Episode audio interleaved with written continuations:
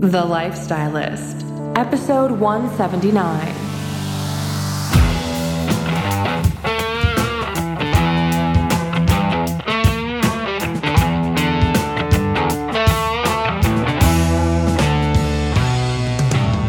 I'm Luke Storey, a former celebrity fashion stylist and founder of School of Style.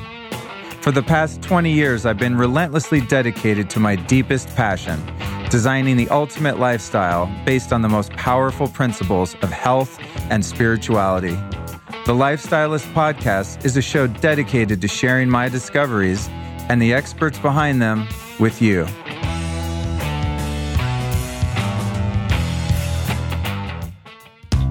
All right, here's the deal, guys. I've been into the health and wellness scene for 22 plus years now. I've seen a lot of different supplements come and go, a lot of different devices and modalities come and go. One that I found last year in 2017, I feel is never going to go, and that's called red light therapy or photobiomodulation. You can go back to episode number 169 of the Lifestylist podcast and learn all about it where I interview the founders of Joovv, not just about the Joovv products that I'm going to tell you about right now, but just about this therapy altogether. Uh, there are thousands of clinical studies on red light therapy. So if you're serious about your health, it's hard to ignore that research and hard science. This is not woo woo stuff. I'm into some woo woo stuff. Nothing wrong with that. But this is seriously effective treatment. Okay, so whether you're trying to improve your skin, reduce joint pain, get better sleep, or really improve your testosterone production, which has been one of the major benefits for me, then red light therapy with the Joovv is going to be a major investment in your health. So I use my Joovv religion religiously. Edit. Now, I use my Joovv religiously, but I really miss it when I travel. I mean, the thing's like five feet tall or something. So it sits here in my office when I'm gone, and I really miss it. I want to hug my Joovv. So that's why I'm super pumped about their new handheld device. It's called the Joovv Go, and it gives you all the same Joovv red light power, but it fits in the palm of your hand so you can take it anywhere. And you can also kind of use it, you know, spot use it like in certain areas. Like for guys, I'll just give you a little hint. If you're trying to raise your testosterone, you use it down in the nether regions. I know it sounds weird, but that's what a lot of the science is actually about. So to check out the Joovv units, whether it's the modular ones like I have or the handheld, all you have to do is head over to joovv.com forward slash Luke. That's J O O V V dot com forward slash Luke. And once you're over there, you're going to see a special bonus the Joovv team is uh, hooking you up with if you're a listener. So just use the code Luke at checkout and you're going to get a free gift. So that's joovv.com forward slash Luke and use the code Luke at checkout.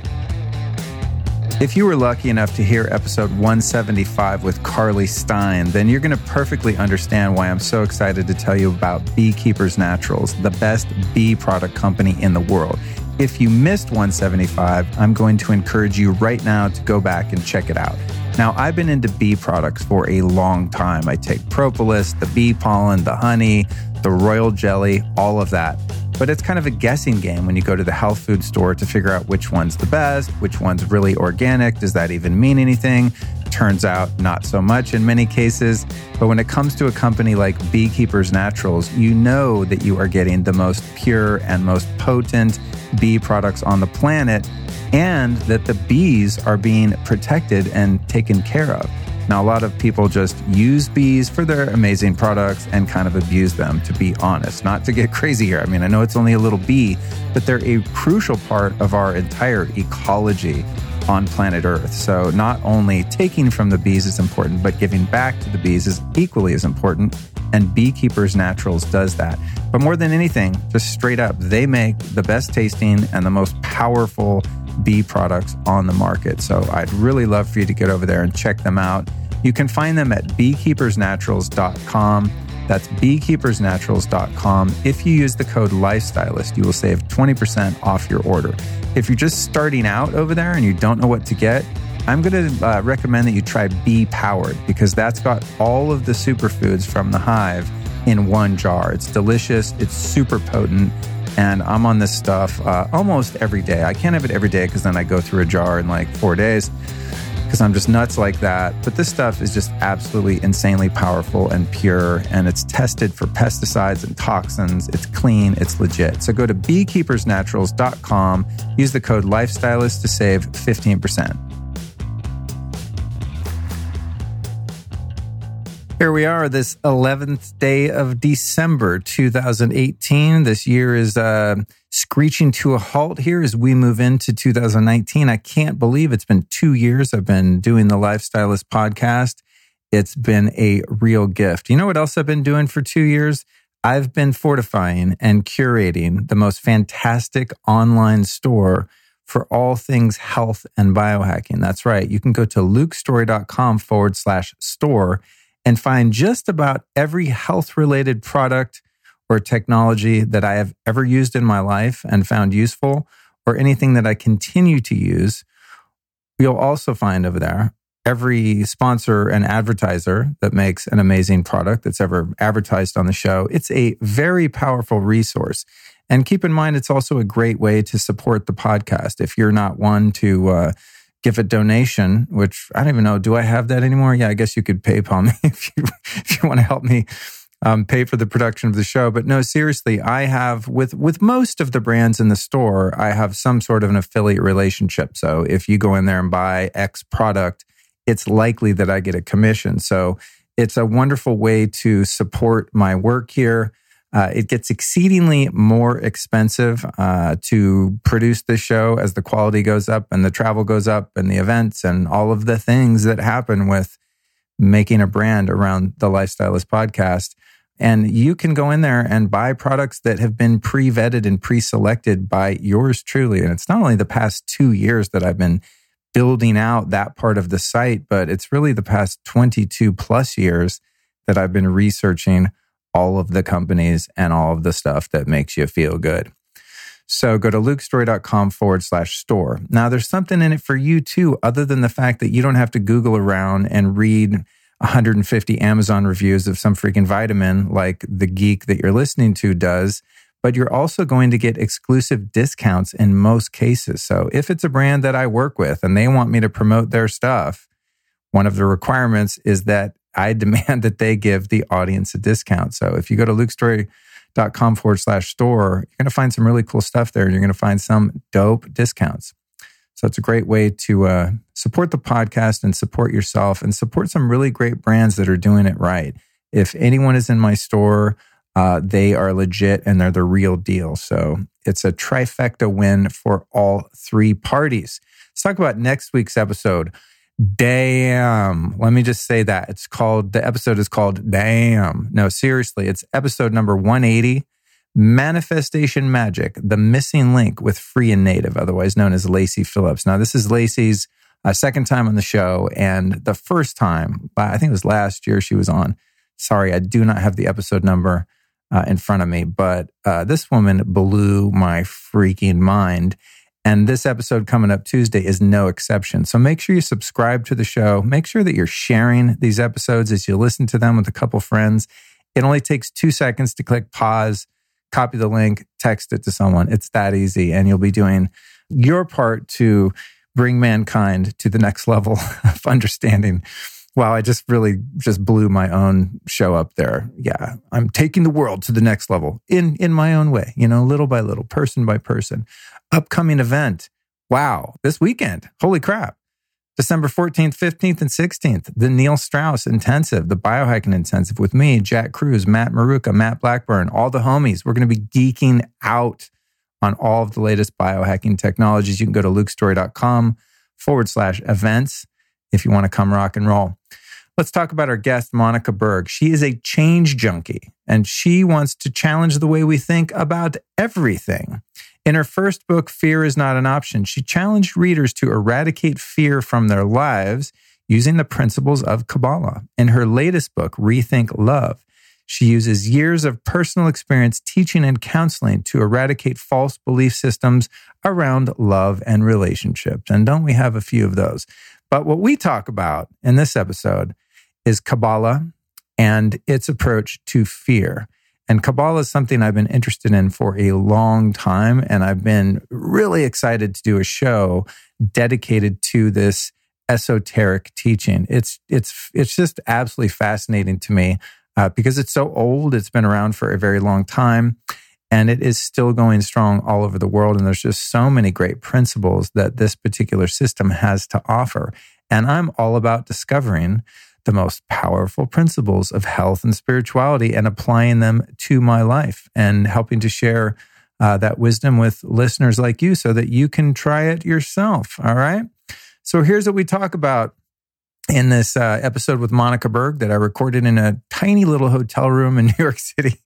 I was going to record on the patio and then I got out there and uh, I, I like got a room with a nice terrace, you know what I'm saying? And uh, so I get there and it's like 40 degrees the whole week I was there. So I recorded in a few different locations. It was an interesting uh, podcast tour. That's kind of what I call it. It was the New York City tour of tour of 2018, bro.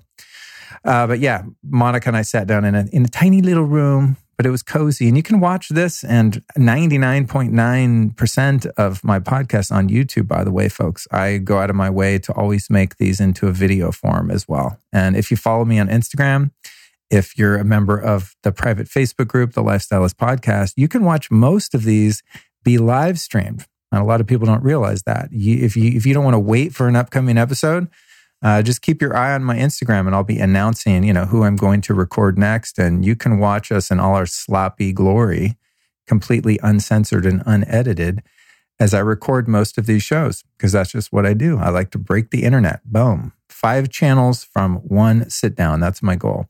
Here's what we talk about in this episode with Monica why bad things happen to good people. Yeah, we solved that for real. How Monica's son's Down syndrome diagnosis made Monica a better, more empathetic person. How you can release unnecessary shame tied to the idea of sin. How to joyfully connect with loved ones experiencing Alzheimer's. What you have to gain or lose from the three types of fear. The benefits of contemplating the temporary nature of your current incarnation the relationship between the material world, the 1% reality, versus the non material world, the other 99%, the ultimate currency, the desire to receive for the sake of sharing, the five Kabbalistic levels of the soul, and then the fact that it's not what happens to you, it's what you do with what happens. Facing religious hypocrisy and finding the value in faith. The Zohar, a key to decode ancient Jewish and Christian texts how to utilize Kabbalistic astrology to become a better parent and partner, how to find the core of every fear and become free of it, the difference between fear and anxiety, and finally, Monica's seven steps to completely and utterly conquer your fear. So if you're ready to courageously face your fears and take your best self out in the world, sit back, relax, and enjoy this conversation with Monica Berg.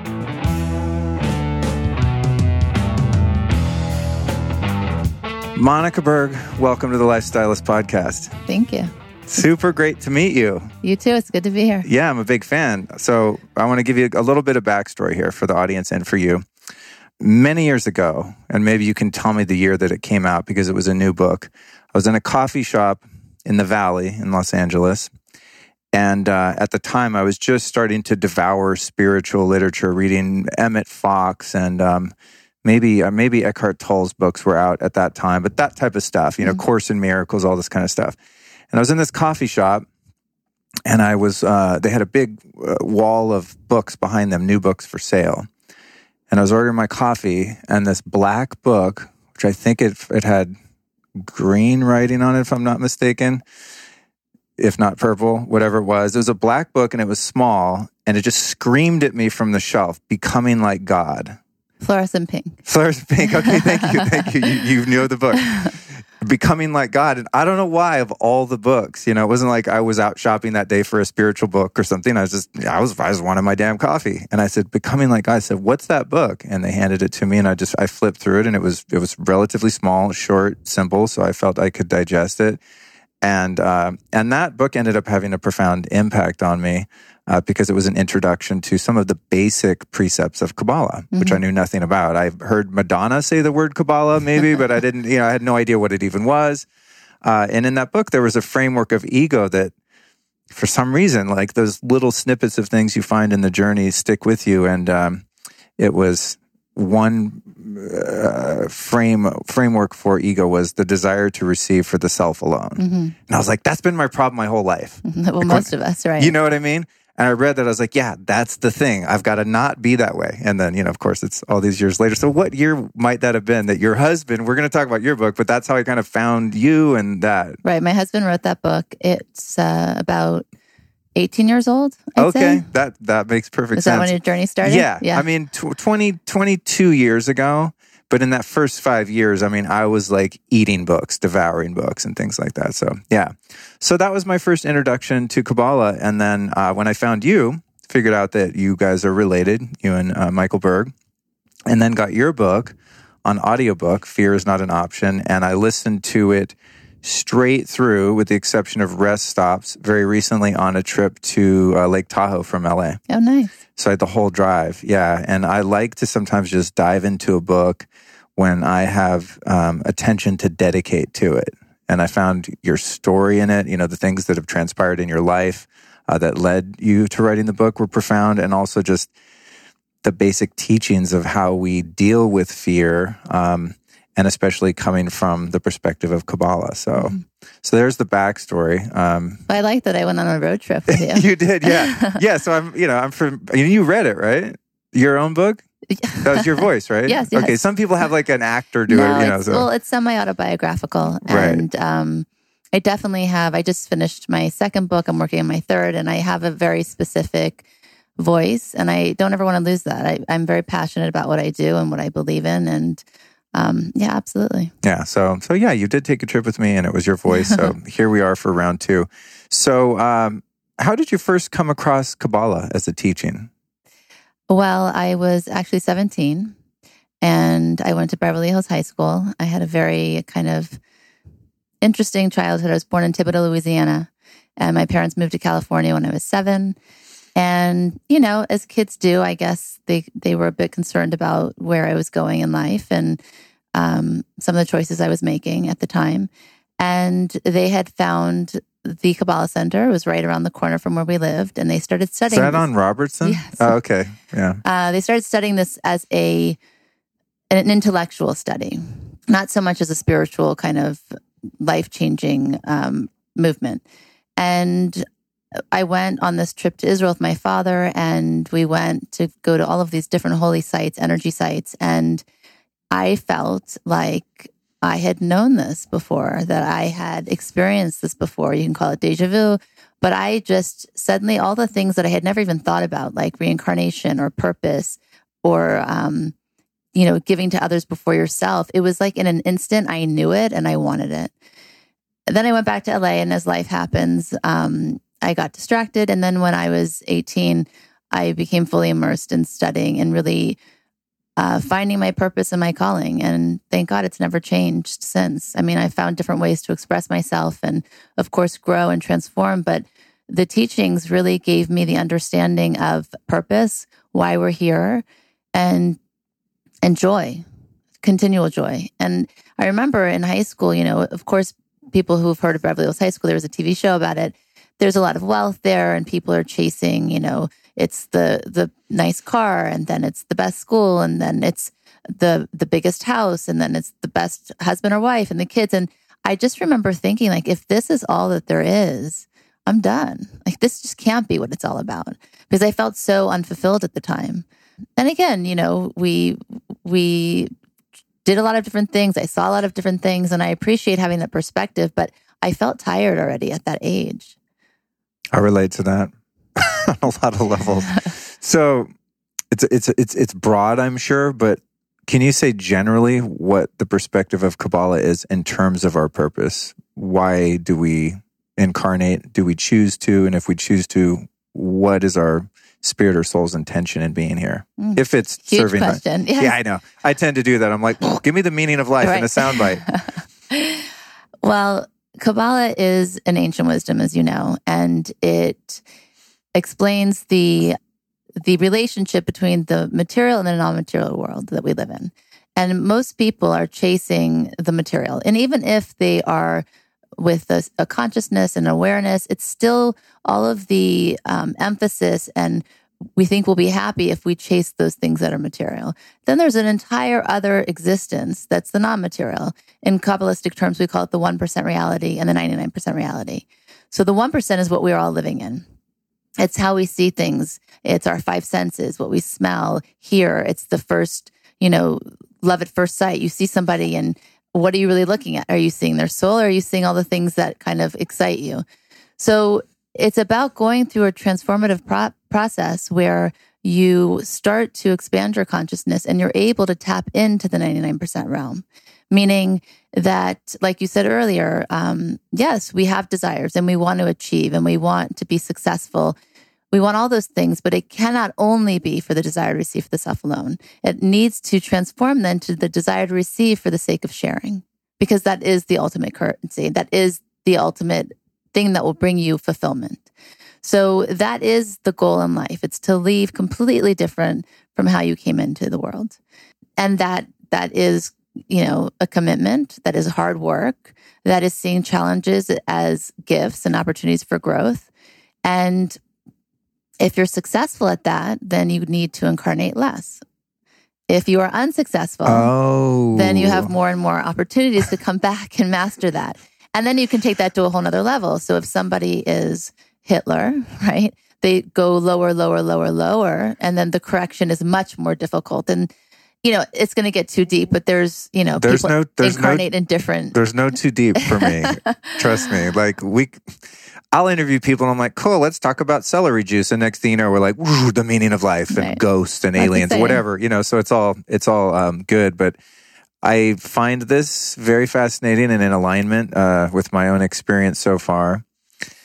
From the, what do you call it? Kabbalistic? Kabbalistic. Kabbalistic. From the Kabbalistic viewpoint, then, um, wow, that's very interesting. I'm still trying to digest that. It's ruining my ability to form a new question. but sort of piggybacking on that, uh, intuitively, I sense that as we choose to um, take on form here as spirit, that at some level we're sort of migrating our way upward, perhaps even through the animal kingdom and different forms of life until we're bestowed with the, you know, the good fortune of a human body where we have the, the wherewithal and the cognition to actually, you know, use our spiritual will. Uh, to rise even further, and then perhaps through lifetimes, maybe this is a bit of the Vedic kind of framework um, over lifetimes to actually evolve as humans. So, you know, maybe I was a real selfish a hole three lifetimes ago and that did not pay off. So I'm slowly learning, perhaps becoming more altruistic and kind and loving in this one and seeing that as my true purpose. Um, from, from your perspective, do you come in just as a human and then work your way up as a human? Or are there times where you go through different life forms like animals and things like that? Right. So that's you, that's where I was going to go, and then I Oh, stopped okay, myself. okay, cool, cool. Um, we are all we're souls, right? We're we're energy, and we're connected to something greater than ourselves. We have free will in life, so we can earn all of the um, joy and fulfillment we are seeking. So we have a choice. We can either act with our ego, or we can choose to have our soul lead in our actions. And based on your actions, then um, based on your thought and your desire, your actions follow. And so sometimes, you know, people say, um, you know, I'm good or that's a bad person. I don't I don't see the world in that way. I think that everybody's capable of everything and we all have good and evil within us. And that's why sometimes I'll read articles and you know like, "Oh, Stan down the street, he was fine for the first 50 years of his life and then suddenly he killed his neighbor. What happened to Stan?" Well, we don't know what drove him in that moment, but we that's where our free will comes in and it's about constantly um, stopping that desire to receive the self alone, that ego, whatever that is, and feeding the other part. So if a person, again, year after year, day after day, is feeding their ego, they're going to eventually, because change is inevitable. That's the law of life. So we're either growing forward or we're growing backwards. And if you're aware and you're conscious, you're going to catch yourself. Am I going in the direction that is going to help me or am I going the other way? So if a person keeps behaving in selfish ways and let's say they even murder somebody, their soul will then be incarnated into a lower level, right? So um, there's five levels of soul kabbalistically, and um, you know, one is capable of thought, another one is capable of critical thinking, right? So you would see like let's say a chimpanzee or an animal that mimics humans, but they're but then they don't quite, right? So it's a level They lower. still throw poop at people. um, so you can see now the range, right? And that's that's up to us and our actions. And based on that, you your soul can incarnate even into a rock. I mean, there are. I mean, I've seen stones that look like people. There is that energy, and to elevate out of that is um, it, it can take a lot of time. And that's why, you know, I, I, think it's, I always chuckle when I hear somebody say, well, you only live once. I'm like, well, no, actually, you don't. Um, you know, and what you do and what you think and how you live matters, matters more than we think. That's amazing. Yeah, I, I sense for some reason, and who knows how many lifetimes it's taken to get to this point, but I've had a sense for many years in this lifetime that I need to maximize the time here and grow as much as humanly possible during that time. So that's why I've devoted my life now to doing things like we're doing now and having and sharing conversations like this because uh, I don't want to digress. You know, it's like I don't want to come back in a worse place than I was. I want to keep going and keep sort of graduating to the next class. And um, to me, that's it's a beautiful way to contextualize life because it gives my life purpose. It's like I want to raise my consciousness and experience more love and less fear. And there's no goal other than that, really. And if houses come and relationships come and careers come and go and all of those temporal things, it's like, cool, those are all just fluff on the side of the real core mission. And the thing is, we are meant to enjoy, right? So relationships and and things that you know feeling good about the accomplishments you have like that is part of who we are. We are humans and we have human experiences. But our responsibility to ourselves and i don't think enough people talk about this is to really try to reveal our greatest potential. Because kabbalists believe that we are all destined for greatness. And the tools of kabbalah actually enable us to activate that to activate our potential. So on one hand, you know, one level of consciousness is I don't want to go backwards. Now I want to challenge you and everybody. Well, how fast can we go forward? Right. right. That's right. what's exciting. I mean, that's what really feeds me every day when I wake up in the morning. Do you find that from your experience or observation that people that have been put in, in situations in which they uh, experienced um, undue suffering, whether self imposed or imposed by other, uh, that those people tend to have a faster track if they choose the high road than one who just like, oh, I like a yoga class here and there because life's sweet, but it's a little sweeter when I pray or meditate or whatever it is. I don't know if it's necessarily what happens, good or bad. I think it's what you do with what happens. Mm. Like I don't, I don't, I don't believe in the word suffering. I think that's a choice. I think we're put into situations that can be incredibly and excruciatingly painful and and debilitating for some time, but then we have a choice to do something with that because nothing happens just for nothing. There's a purpose for every single thing. I fundamentally and wholeheartedly believe that. So in my life, when anything um, difficult has happened, and some would see as, you know, uh, a curse. I mean, I, uh, I spoke about in my book when I had my second son and he was born with Down syndrome. And I found out a few hours after his birth. I mean, some people said, well, you're the unlucky one in the family. I was like, I'm sorry, what? I'm never going to accept that. And I really changed the way I thought about that whole situation. But at first, yes, I felt shame and I felt, oh my God, how how did I give birth to a child with that? How did this happen? Right. And then I stopped and said, okay, I believe that everything is for my greatest good. What is the opportunity here? And I shifted my consciousness. That is what life's about. Things are going to happen that we don't want things are going to happen and we they might look bad at first but if you shift your perspective and you look for the gift in it that's what helps you grow to your next level. What what how does a diamond become a diamond right? A coal gets under extreme pressure and then you have something beautiful. We are the same way. So anything that happens that's difficult that's hard if you stop and say okay it's because i'm not as lucky as the person next to me or i deserve bad things or i must have really done something that warrants this you will stay in that space forever. And then what happens? Then you're going backwards because then your consciousness is now one of suffering, of regret, of feeling sorry for yourself. And that will be your reality. And guess what's going to happen? Then everything around your reality is going to mirror that reality. That's your consciousness versus this happened. Okay, where is the gift here? So suffering is dependent on perspective. basically, so. right? I mean, that's been the case in my life, you know, definitely. Because, um, and I think, you know, my question was kind of getting at that was that I find the people that um, I gravitate toward or that run in the same circles as I, most of them have committed themselves wholeheartedly to a spiritual path because they have suffered so much and they had to find a way to contextualize life that's less painful.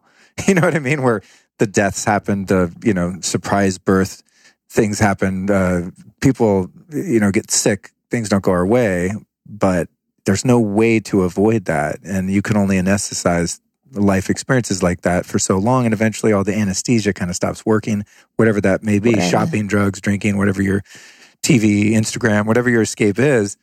But um, that's been profound for me is to um, to be able to frame my life in that way, you know, because otherwise you're prone to self pity, and you know, it's like, why is this happening to me? It's not happening to me; it's happening for me. That's right. It's amazing. So I love that perspective.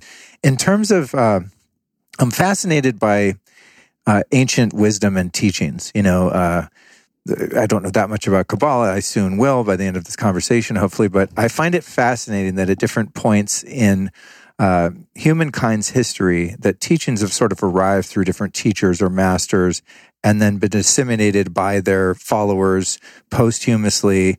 And then somehow they're written down in text and sometimes verbal traditions, and then they trickle down over thousands and thousands of years until now we're in a coffee shop and we see a little book called Becoming Like God that has a distillation of those principles.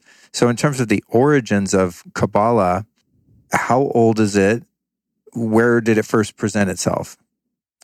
If we know those things. It's um, over 5,000 years old. And um, it was, the wisdom was given to um, Rabbi Shimon Bar Yochai. and that information, that wisdom was then put into a book called the Zohar. And what the Zohar does is it takes the story of the Bible and it gives you the hidden secrets behind it the deep wisdom, the meaning of it. So you could read something at face value. And if you read it, the Bible is actually very colorful. There's lots of interesting stories about prostitutes, about brothers, you know, hating each other, killing one another. But Kabbalah decodes what that really means. And in that is where we get the information and the tools to help us transform ourselves. And there are specific energies to each week and each month. And it's this perfect system that makes everything make sense And what part of the earth did it first present itself, these teachings? in Israel. In Israel. Okay. So I'm I'm curious how it relates to Judaism because I have a lot of Jewish friends in LA and I always ask them like, "Well, what's up with Kabbalah?" And they're like, "What? I don't know. What do you they don't they don't know anything about it. You know, it's this sort of uh, off mystic offshoot of of the religion of um, Judaism as a whole. How does it fit into that framework? And why are some Jewish people like aware of it and into it, and some just seem to be completely oblivious? So it's because it's such a deep wisdom, it could take you an entire life to study it. And even at that point, I'm not sure if we'd understand it all. It's that layered and and um, complex. But because it comes from the Bible, the Torah, people have associated to a, a sect of Judaism. What the Kabbalah Centre has done, and um, which my my husband's parents started, was to make this wisdom accessible to everybody. So before there was this understanding that you had to be 40, you could only be a man to study it. Um, you had to learn all of the other kinds of teachings before you could ever study Kabbalah because it's that complex. But what we teach really is there's so much to learn. You can start at a very basic level, and even that would blow our minds. And uh, so I think there's that kind of understanding that oh, it's a Jewish thing, but really this wisdom is so help. It helps people transform so much that it's for. It doesn't matter it, what race you are, what religion you are, what sex you are. It's just the most amazing tool. Yeah, universal truths, I guess, are like that. They are. Truth is truth, Yeah. and that's why so many religions do kind of have similarities. And yeah, There's one perspective on ego that I found useful and interesting, uh, and that is that it's not framed as evil or bad. In some perspectives of Christianity, ego, to me, you know, my interpretation of it at least, is that that equates to sin, right? So if you have these selfish motives or, or motives that just serve the self alone, that now you're bad and you have to repent, when it's just like, well, you're to me, my perspective of myself is is much more forgiving. It's like, well, yeah, I acted in ego, I acted from my instincts or base nature, and um, it had ill effects on my life or the lives of those around me. But that doesn't make me a bad person. That just means that the animal body got too selfish, greedy, horny, hungry, whatever it was, and then my higher self didn't keep me in check, and the body went on and did animal body stuff. you know, to put it in a very simplistic way, but that's not doesn't make me evil or bad. It just means that you know I was kind of led by the wrong, uh, you know, led more by the instincts than by that higher knowing. I think that's really valuable because um, many people suffer from shame. Just you know, we have so many things that we're ashamed of in our past and our behavior, and is it not counterproductive to you know make what might be perceived as a mistake or act from ego, and then also beat yourself up about it on top of the mistake you just made? Well, there's no way to get out of that from that space, right? And I have such a problem when people even raise children that way. You know, that was really bad what you did, or you're not a good little girl, or I mean, all of these kinds of, and we hear them, and then we walk around with shame about everything that we do. Um, you you were so accurate in saying ego ego is something we all need, right? Ego can be a good thing. It can help us um, achieve things. It can help us reach our goals. But who's leading the ego? If it's just your desire for yourself alone, well, then that's that's a dead end street. But if you transform this and you take all that desire and you use it for great things and to help others and to be kind, well, that's the purpose. It's not, I would never want to deny any aspect of who I am. I might want to elevate it, but I'm not going to sit back and say, well, that was really, how could you do that? That was such a bad thing. And in fact, in my book, I have a whole part called The Shame of Wanting. Because when we grow up, you know, and especially for, for girls when we're younger, we get this feedback that somehow it's unwomanly to say what you want or to ask for things. And so later in life, we stop asking. And I love watching kids who are having temper tantrums in the street and like, I want this now. and we have a five year old and, you know, she has no problem with saying what she wants. And I love that. And I look at her and I'm like, I'm going to be more like that, right? It's a reminder every day to stand in your own truth. Say, I want this. There's no shame in that. So I have a problem with anything that makes you deny who you are. Again, we want to mm. elevate ourselves. We want to reach our potential. And sure, there's going to be aspects of yourself you may want to shed, but you decide if it's working for you or not. Right. I mean, I, I really do kind of a, an assessment daily. You know, how did I behave today? Am I proud of what I did? What would I do differently? From that space of kindness, where you can achieve anything. But there has to be that space. If you have a space that's negative or or full of shame, there's there's really nowhere to go. Yeah, that's so true. It's like a it's a negative feedback loop. You know, you feel maybe I mean this is my story. I felt bad about myself for so much of my life that that feeling is painful that I would do things, you know, that I wasn't proud of to feel better. And then I'd feel the shame for doing the thing I did to feel better from the shame. It's like this spiral. And then you're on this wheel yeah, and it, you can't get off. Yeah. You don't even know how you got there. Yeah, it really sucks. So I appreciate that perspective of of Kabbalah that's that's very forgiving. It's just saying, hey, listen, there's a spectrum of of consciousness and behaviors available to all humans, and um, sometimes you're going to choose the lower, and that just is an indication that there's something amiss and that you need to head in Rise another direction rather than like you've sinned and you're. I mean, when I was, I thankfully was um, not raised with any religion, you know, um, because it afforded me the opportunity to find my own framework for that as I needed.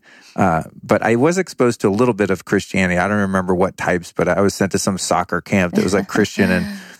Or, and one summer camp, and at one of the summer camps, I was really into heavy metal when I was a kid. I missed listening to Black Sabbath, you know, and that was like that was my jam. And I got in there, and they had this whole brainwashing. This is in the '80s, so there was a lot of there was a lot of propaganda about heavy metal music being from the devil because ah. a lot of the imagery and stuff was very sure. kind of demonic and they had these huge sermons about, you know, if you listen to heavy metal, you're a sinner, and these rock stars are all sinners. That Ozzy Osbourne's band? yeah, with the he ate the bats. Oh yeah, yeah. I mean, there was lots lot to talk yeah. about there. yeah. And so, uh, but the the you know the the end result of these transgressions was as indicated by the preachers or whoever these guys were, were that you literally like in your body when you die, you just perpetually burn in hell because you listened to rock music or something or did drugs or fornicated. How does that inspire one to live it a inspired better me life? to do it more. So you're like, I'm going to hell. I might as well have fun now. it's like, well, I already blew that one. Uh, but it, you know, instilled a lot of fear. And then, then of course comes that fear of God. So then who are we going to turn to in, in times of need mm-hmm. if we think the one we're turning to is the one that's been punishing us? I mean, it's a really cruel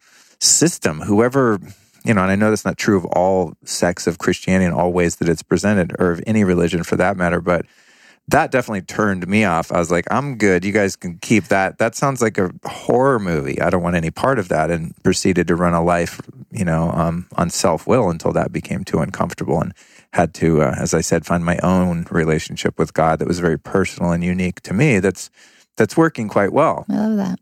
And But, by the yeah. way, that kind of mentality creates a lot of judgment too and separation between people and superiority. I mean, it just opens, it just, it's more and more negativity and separation and lack of unity. I mean, that's the opposite of what religion is supposed to be. Yeah, and the and I think the uh, the hypocrisy of it too. Mhm. Every once in a while in the show, usually when it's a scientist, uh, I'll encounter someone who is very atheistic. You know, if that's even a word. Uh, but we'll I'll touch on God, and they're like, I can just feel in their body language. They're like, "Oh, no, no, no, no, no." You know, I don't go there. Do you probe a little bit? I do, yeah. Yeah. I mean, because I'm trying to find. Well, if you, it's like if you're an atheist, my perspective is that you, you don't believe in God, but you believe in something. You believe in no God, or you believe in science, or you Right. believe in medicine, or you know, astrology, or whatever your thing is. But nobody doesn't believe in anything because you have to believe in something to have a motivation to go one direction or the other, right? You believe in your own intellect, perhaps, you know. But I notice there's pushback, and usually what it is when people are kind of anti-religion, it boils down to the judgment, as you said, and the hypocrisy, Mhm. the piousness, the one saying, you know, I'm I'm free of all of all sin and all guilt. You are the ones that need to change. I mean, no human being likes to be put on a lower pedestal Right. by someone who's supposed to be, uh, you know, transmitting positivity to their life and teachings that are going to carry them. So I like that perspective. Uh, so, hmm, God, there's so many things I want to talk about. Sometimes the, I want these interviews to just be all day. I just want to go for five or six hours. It's like when I find someone as interesting as you seem to be so far, God, there's just so many different directions to go. Uh, I want to ask about the Zohar just because I'm fascinated with ancient texts and things like that. So, the Zohar is sort of correct me if I got this wrong, but is is an interpretation of elements of the Bible. It's not an interpretation, it's a decoding. A decoding. So, okay. for instance, if um, you read and, and and every word is chosen, so sometimes like words are repeated or names. I mean, even that is broken down. So why is that said twice? Or you know, if it said that blah blah blah, well, what that really means, and it's something that really you could study even just a verse for days and then once you think you understand it open the book again next year and you're going to understand it differently because as your consciousness expands your ability to understand also does. So yes, it's definitely a decoding. Um, And and who was there? A person behind writing it, and so it was given um, from the Creator, okay, God, to Rabbi Shimon, and then he put it into what is called the Zohar. right. And is the Zohar actually one big fat book, or is it a bunch of them? There's both. So there's one big volume, but it's Ah. very small print, and there's no translation. Then we have a 23 volume set that has the Aramaic, which is what the, the language that it was written in. Then it's translated to Hebrew, and then it's translated to English, which is actually what my husband did when he was 21. Wow. Uh, yeah, he got an early, early start on this whole consciousness thing.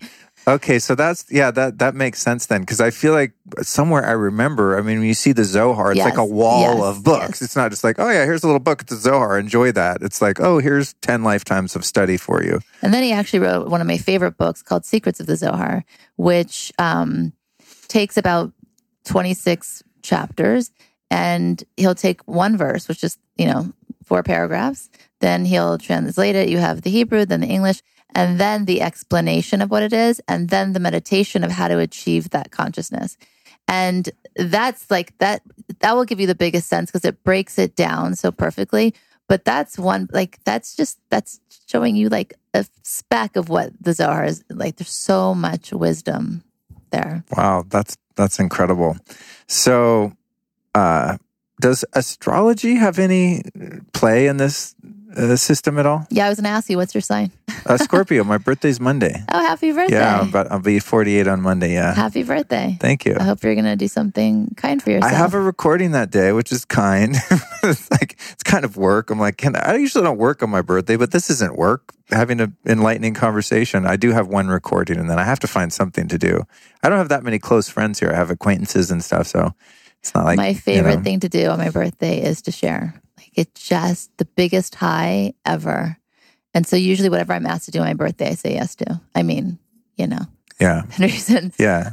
I'm a Virgo, my rising Scorpio. Oh, cool. So yes, it, there is something called Kabbalistic astrology. It's based on the lunar solar calendar.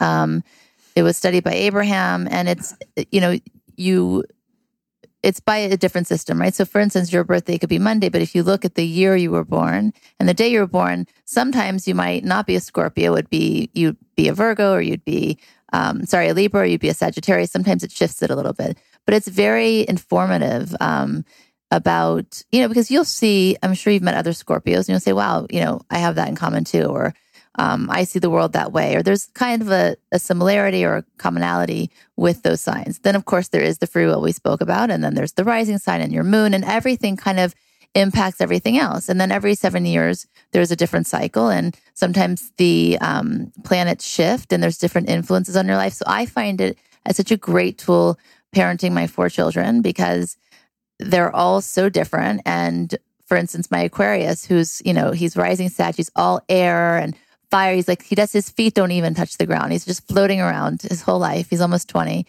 And um, I couldn't just raise him the way I would raise, you know, the way I would raise a Virgo, for instance, because Virgo's gonna be like, do this because this makes sense logically. And if you do this, then you'll get from here to there. And that's the fastest way. And that's effective and it's practical. Okay, sure. If I said to him, just the fact that I'm telling him what I think he should do, he's going to be repulsed by it and he's going to fight it because Aquarians do not like to be told what to do under any circumstance. They're free spirits. They like to figure it out. They don't like bosses. They don't like rules. So to parent somebody like my son David, I need to be very creative. Like, what do you think about this? I mean, I'm not sure it's a good idea, but if you do it that way, you know, it might work. Do you think that's a good idea? Okay, you know how exhausting that is. But having that Right. information actually helps me be a better parent and helps me navigate. I think be a better boss, be a better wife. In terms of relationships, it's also which signs are compatible. Compatible. It's it's really, again, such an amazing tool. Yeah, uh, I've not. I've done. I touched on one episode uh, with a, a girl named Ruby Warrington, who's got a big site called the Numinous, and she's quite into astrology. And we we touched on it, but I haven't really delved much into it, just because it's not been something I've been really not against the idea, but I haven't been really drawn to it. Well, maybe for your birthday, I'll gift you a chart. Oh, really? Yeah, I Oh, mean, what I would love, about that. Kabbalistic astrology again, it's by the lunar solar. I mean, there's Yeah. many different kind of ways to study astrology. Um, but yeah, I think that you Oh, that would be amazing. Yeah. The the one thing, and I think I've forgive me, listeners, if I've said this a million times on the show in reference to astrology in general. But one thing I have definitely noticed is that in my life, most of my primary relationships, romantic and otherwise, have been three signs: other Scorpios, Virgos, was and Libras. I was going to say. Always. I mean, I meet someone, we get close, you know, friend or otherwise, and I'm always like, "What sign are you?" Virgo. I'm like, "I knew it." What sign are you? Scorpio. I knew it. Or Libra. Libra is like the third one. First is probably Virgo, then other Scorpios, then Libras. But it's I bet- uncanny. I mean, it's like it's beyond chance. There's just no way. I don't know any Geminis, any Capricorns, any Sagittarius, any Aquarius, any of those other ones. Those are like nebulous, weird signs that I think don't nice. exist in, on Earth, but they just don't exist in my life. But that's so interesting. And you've touched upon something really profound because, well, Virgo and Scorpio are, the signs that get on the best. Interesting. And, Both um, my parents are Virgos. and they they attract one another, they balance one another. It's so I get along really well with myself, being rising Scorpio. Um, also, Cancer is a really good sign for Scorpio. So it's it's um, water and earth, or earth and earth, water, water. They get on. But it's interesting because I always and Libra. I bet you the Libras that you've met. I mean, if, according to the lunar calendar, maybe they really were a Virgo because I don't know where it hit on the cusp. So there's Ah, that right, right. possibility too Right.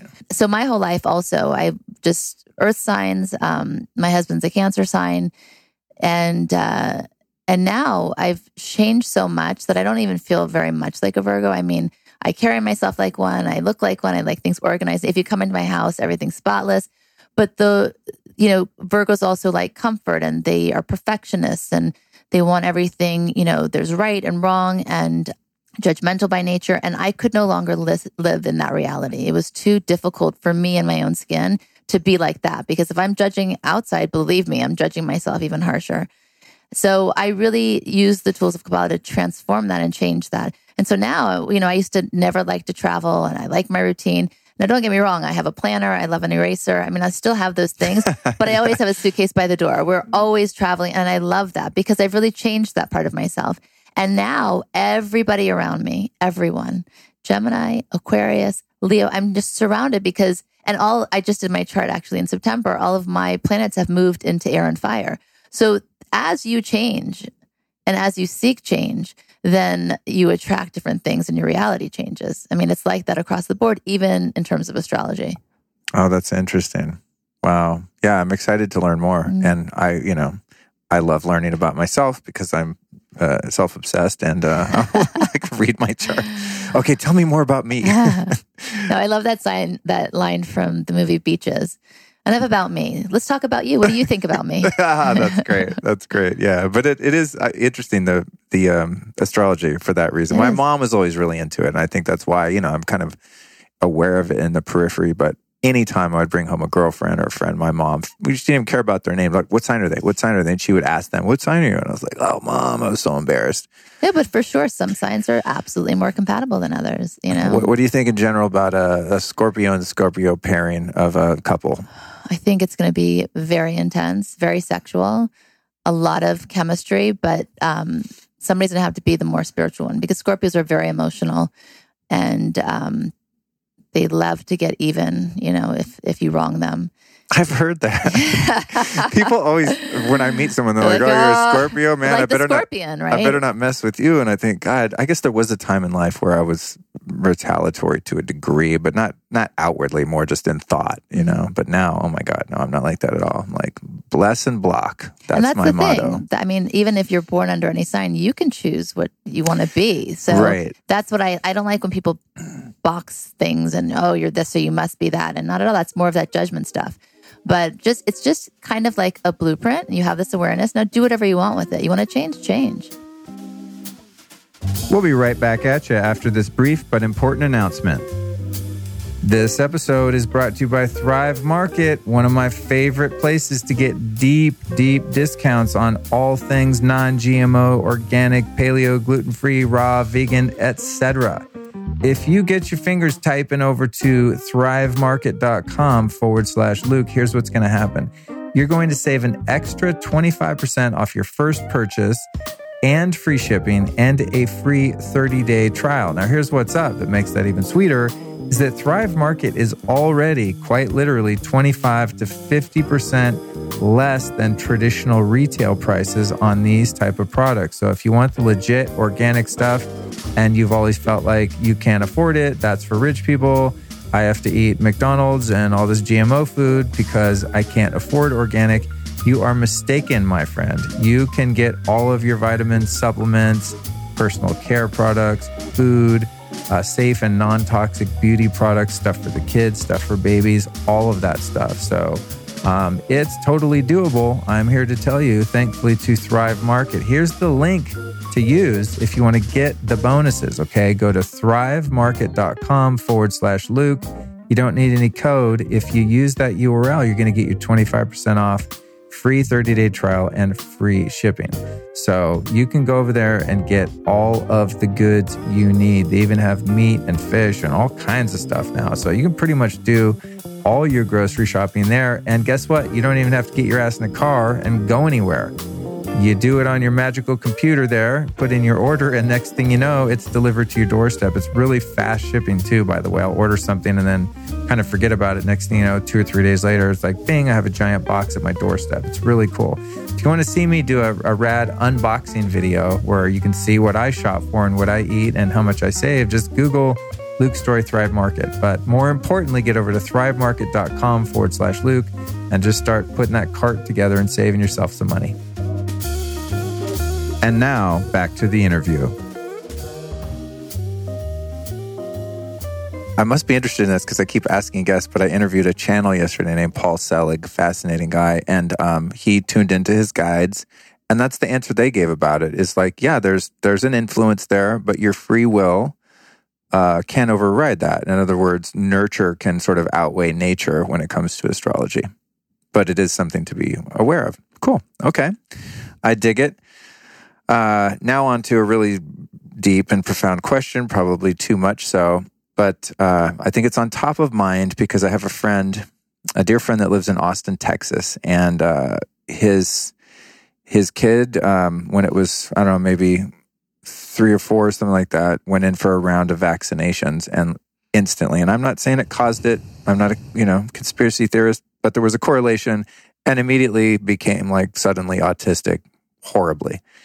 And um, so he's really having a hard time with that, as you can imagine. Uh, his kid's nonverbal. How old is the child? Uh, six, I think. Uh, as you, I'm sure, can relate to on one level. Um, and so he's really struggling with this idea of God. And he's formerly a pretty spiritual guy. Was raised Jewish, but kind of found his own personal faith later. And we talk sometimes because he's just really struggling. And he's like, dude, I just can't, I can't pray because I can't get around the idea that if there's this loving, all powerful God, that it won't fix my kid. And I'm trying everything and nothing's working. Like, how is that possible? And I've found my own answers for that internally that I, of course, share with him. But in terms of Kabbalah, if there's a way that you could summarize, you know, why do bad things happen to good people and why is there evil and duality in a world if God is supposed to care about us?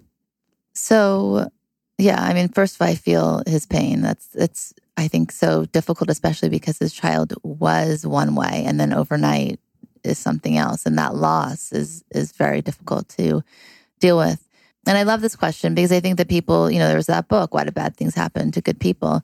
And again, it goes back to what I said earlier. I don't, you know, I think that this is in his life for a reason. And sometimes we don't know what those reasons are, and we won't know, right? but he has a choice to make. And it can't be, you know, I remember when Josh was born, I was like, I've made deals with God. Like, if you just, maybe the test was wrong, let's do it again. Or maybe this isn't how, you know, I, and I kept doing this and making deals. And that's not, that's not the purpose. So I can share with my experience. Again, when he first came in the world, I thought, okay, I did something to deserve this. And, um, and that's it. I don't know how I'm going to navigate. How am I going to parent a child with special needs? And out of everything, why did it have to be his mind? You know, I, I can't, I always had a fear of that anyway. Speaking of fear, like my whole life of, of the mind, losing the mind. So, and then I remember, you know, looking at my husband, I said, well, I don't think that he deserves bad things happen to him. And it's happened to both of us. So there must be something else here, right? Because I wasn't able to see myself in that way and be kind to myself in that way at the time. So it kind of allowed me to stop and say, okay, so what could be here? And I decided that, you know, in life, we never know what's going to be. We don't know what tomorrow is going to bring. We assume that because somebody's born healthy, they'll be healthy forever. We assume that because somebody's born rich, they'll be rich forever. We have a lot of assumptions based on, you know, why not? Why shouldn't it? I have this, it should never go, right? So I realized in that moment, I mean, it took a few months that I realized his his problems or his issues or his limitations the day he was born. But I had a lifetime to find out his gifts. So I chose that, right? I chose to see the reality that I wanted to see and to live in that realm, which I did. And he's a blessing and he's a gift and he's made me a better person, more empathetic, more connected to people, going out and doing what I do. I don't think that I would be living the life that I am, the way that I am, to the extreme that I am, if I had not had him. So like I wouldn't change that for anything, right? I think with your friend it's a little more difficult because again, he had something that was he saw as perfect and whole and then it felt stripped away so you have to blame somebody. I think it's human nature. I don't see God as punishing and um I see God as as all present and um and wants us to be happy and fulfilled and that's why we're given the tools to do that and the information to do that. But it has to be a choice that he makes.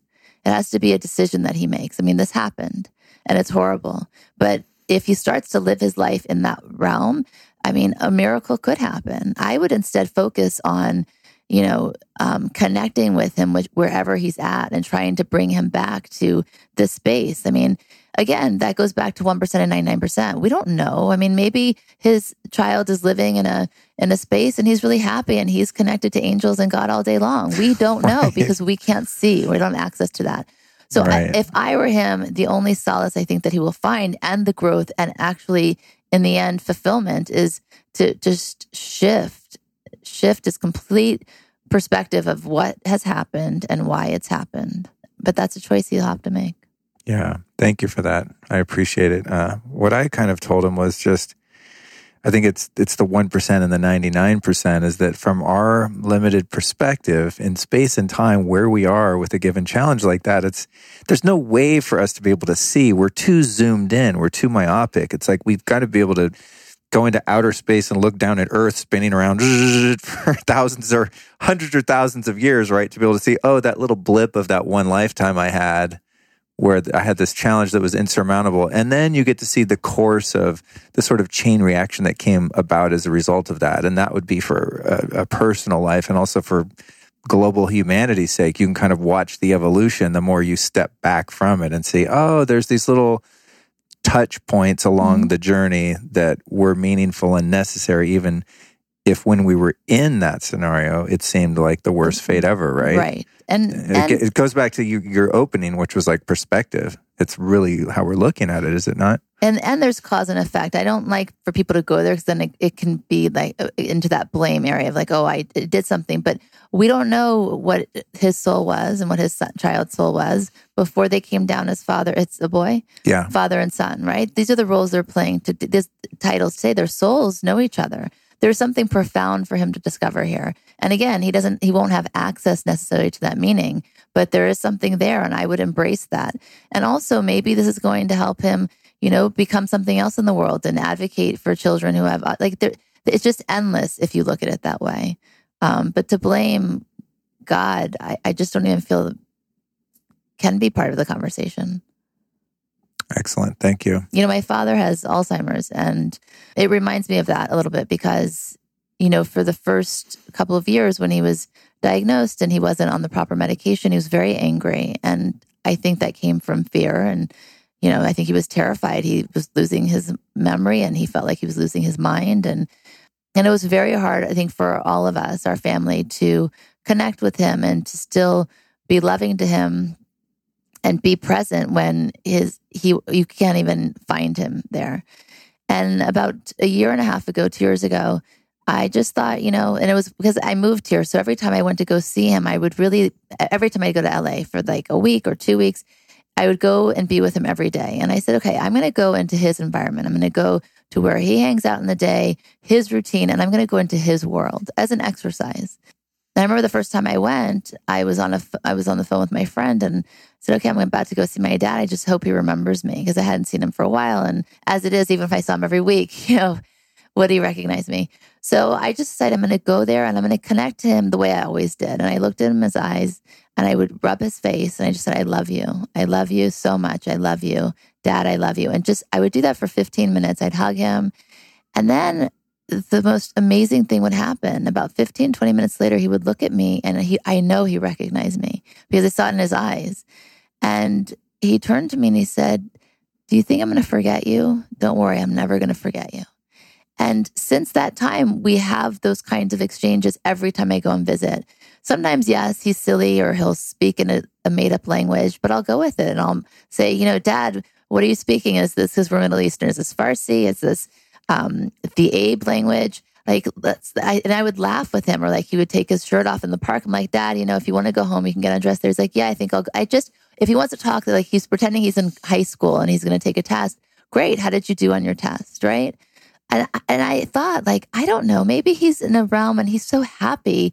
I don't, I'm just going to connect to him wherever he's at. I'm not that smart, you know, just to be more simple about the things that happen in our lives. And I think that's the biggest obstacle we get so consumed with the why and the injustice of it and how could this happen that we're just not in the moment. Just live it. Wow, that's powerful. Thank you for sharing that. Yeah. So you got four kids, which I, th- I, think at a time in our in our culture would have been like, yeah, of course, everyone has four kids. To me, I'm like, oh my god, having one kid just seems so overwhelming. But to have four, I know I am outnumbered in my house for sure. right? Um, how has the lifestyle that you and your husband Michael live and having, you know, so much involvement with Kabbalah and, and, and what you do, how has that impacted your parenting style, uh, how your kids have turned out, and have any or all of them kind of embraced this uh, belief system themselves? Well, this question is about something I'm very much in right now. Um, we have four kids, three of them are teenagers. and then the sweet five year old, which reminds me of why I had four in the first place because I'm still like the sun and the moon and everything shines in my face when she sees me. I don't know how I would be able to be a good parent without Kabbalah, honestly, um, or a good wife for that matter either. Um, raise our kids with consciousness for sure. I feel very confident that they feel safe and that they feel like they understand that the world they understand the world they live in. We give them space to find themselves. We read Kabbalah to them. We write about it. We talk about it. So I feel like all the things that I didn't have growing up, and I was like, what am I doing here? like, where, where am I? And nobody had answers. I feel like we are really giving them that environment where they do feel secure in the world. But like every family, I, I don't care if you study something spiritual, you don't, that transition from becoming a teenager then to becoming an adult that is pretty much the same for everybody you know you're have hormones raising raging you're trying to find out who you are discover your voice your your own um, expression feel comfortable in your body. And again the wisdom of kabbalah helps me navigate that but it still is what it is which is the honest answer. I've thank you for the honest answer. Those are my favorite kind. I've heard uh, somewhere that there's actually a you know a wiring within humans where when they reach puberty, that nature actually makes them start loathing their parents to a degree because nature is is weaning them so that they can go off and become a fully integrated being on their own and have a sense of autonomy. Have have you seen like just a natural shift as your kids get into their teen years where they're kind of like, yeah, leave me alone, mom, I'm not interested in you anymore or I don't care about Kabbalah or whatever you have going on? Well, it's interesting because there is a definite shift from um, this, like, you know, and it's dangerous too because I don't like pedestals on any level because you will not always be on one for somebody. And then when they throw you off, they just disregard you. And I don't like the pedestal. I don't want to be on the bottom either. I just think that we just want to all connect from the same space. But I think that it's normal for children to kind of idolize their parents. We all do. And you, you know, and then you start to see them as people. And then you start to really focus on the flaws. And then hopefully you come back where you just love them and accept them. Um, but because the shift is so, I mean, I am very close with my children, and I think that we have a very good and healthy relationship, but there is still that shift that does occur. And with my sons, not as much. I found with my older daughter, I have two boys and two girls there really was kind of like this push pill like i love you hug me hold me don't touch me don't kiss me. I, t- I need you i want no don't tell me what to do. And i was like oh my god i need to research this. What's right. going on here? Oh, so man. what i think happens is that you know and there's studies on this that when boys are growing up they want to be becoming to their mothers. They want to really impress them. They want to make us proud. And eventually that then goes over to their significant other their wife their girlfriend that that thing of like, are you proud of me, gets transferred to them. And that's why in my relationship book, which is not the one we're talking about, I talk about how it's so important for women to acknowledge when their partners are like, look, I did this. And be like, yeah, but you didn't do that. Because eventually they either have to, they're not going to like who they are. They're not going to like you very much. Right. And girls want to be like their mothers. They want to become like their mothers. So when they go through these teen years, because girls, both the children come from our bodies, but boys are a different sex. But because girls are the same sex, it's this dynamic that happens where, in order for me to really become who I'm supposed to be and accept myself, I need to reject you. I need to reject you, not because I want to hurt you, but I can't find this because I came from you, because we're the same sex. I can't become what I need to while being still attached to you. So there is more of that kind of like, you know, separation or kind of like tension. And very often, you know, if there's a conversation I need to have and I feel like maybe she can't hear me, I'll just like tell my husband, I'm like, you got this one, you know, and, and there is, and I feel blessed to be in that kind of relationship also where we parent in that way. Um, but yeah, that, that does, that does happen. I want to get into the topic of fear. I'm, I selfishly just always, like I said, I have so much. So I wanted to really create this framework and make sure I answered all my other questions. But this episode will likely be called something, blah, blah, blah, blah, blah, Kabbalah, fear. Those two words will probably be in there. So we covered the first part, I feel adequately. Uh, but I found your book fascinating because fear in general, I would say, in my own life, has been the biggest impedance to progress uh, on all levels material, spiritual. It's just there, it's this thing. And so I want to unpack that a little bit and help people to find some solutions to overcome their own fears. Because I don't care how tough you play on the outside, all human beings are freaking terrified most of the time. You know, all you have to do is turn on the news, then you'll see fear, fear, fear, fear, fear, fear, fear. That's all that is, right? Uh, so you you you sort of uh, delineate three types of fear: uh, healthy fear, real fear, and illogical fear. So I'd love it if you could break those down for us. Sure. So, healthy fear is something that we all need. Healthy, right? It's that feeling that we get in our gut. You want to call it intuition. Um, you know, if you're about to get into an elevator and somebody else is already in there and something doesn't feel right to you, that feeling that kind of comes up for you is there to protect you. It's to make sure that if you feel uncomfortable, you see something that could hurt you, you pause and you step back. You know, the same thing if you're hiking and you're too close to the edge of a cliff, you feel that feeling where it's like, wait, I need to step back or I could get hurt or your hand over an open flame. You're not going to go too close to it. It's that warning system that we all have and that we need to keep, right? Um, in my book, I talk about the story of Carol DaRonch, who was from Murray Hill, Utah. And when she was 17, she um, was approached by a police officer at a park. And he said, You know, your car's been broken into, and we just found the suspect. We apprehended him. He's at the station. Come back with me in my car, and uh, I want you to see if he has any of your uh, belongings. So she had that feeling, right? Something didn't feel right, but she looked at his badge. She asked for it. He showed her. She decided to go with him in the car.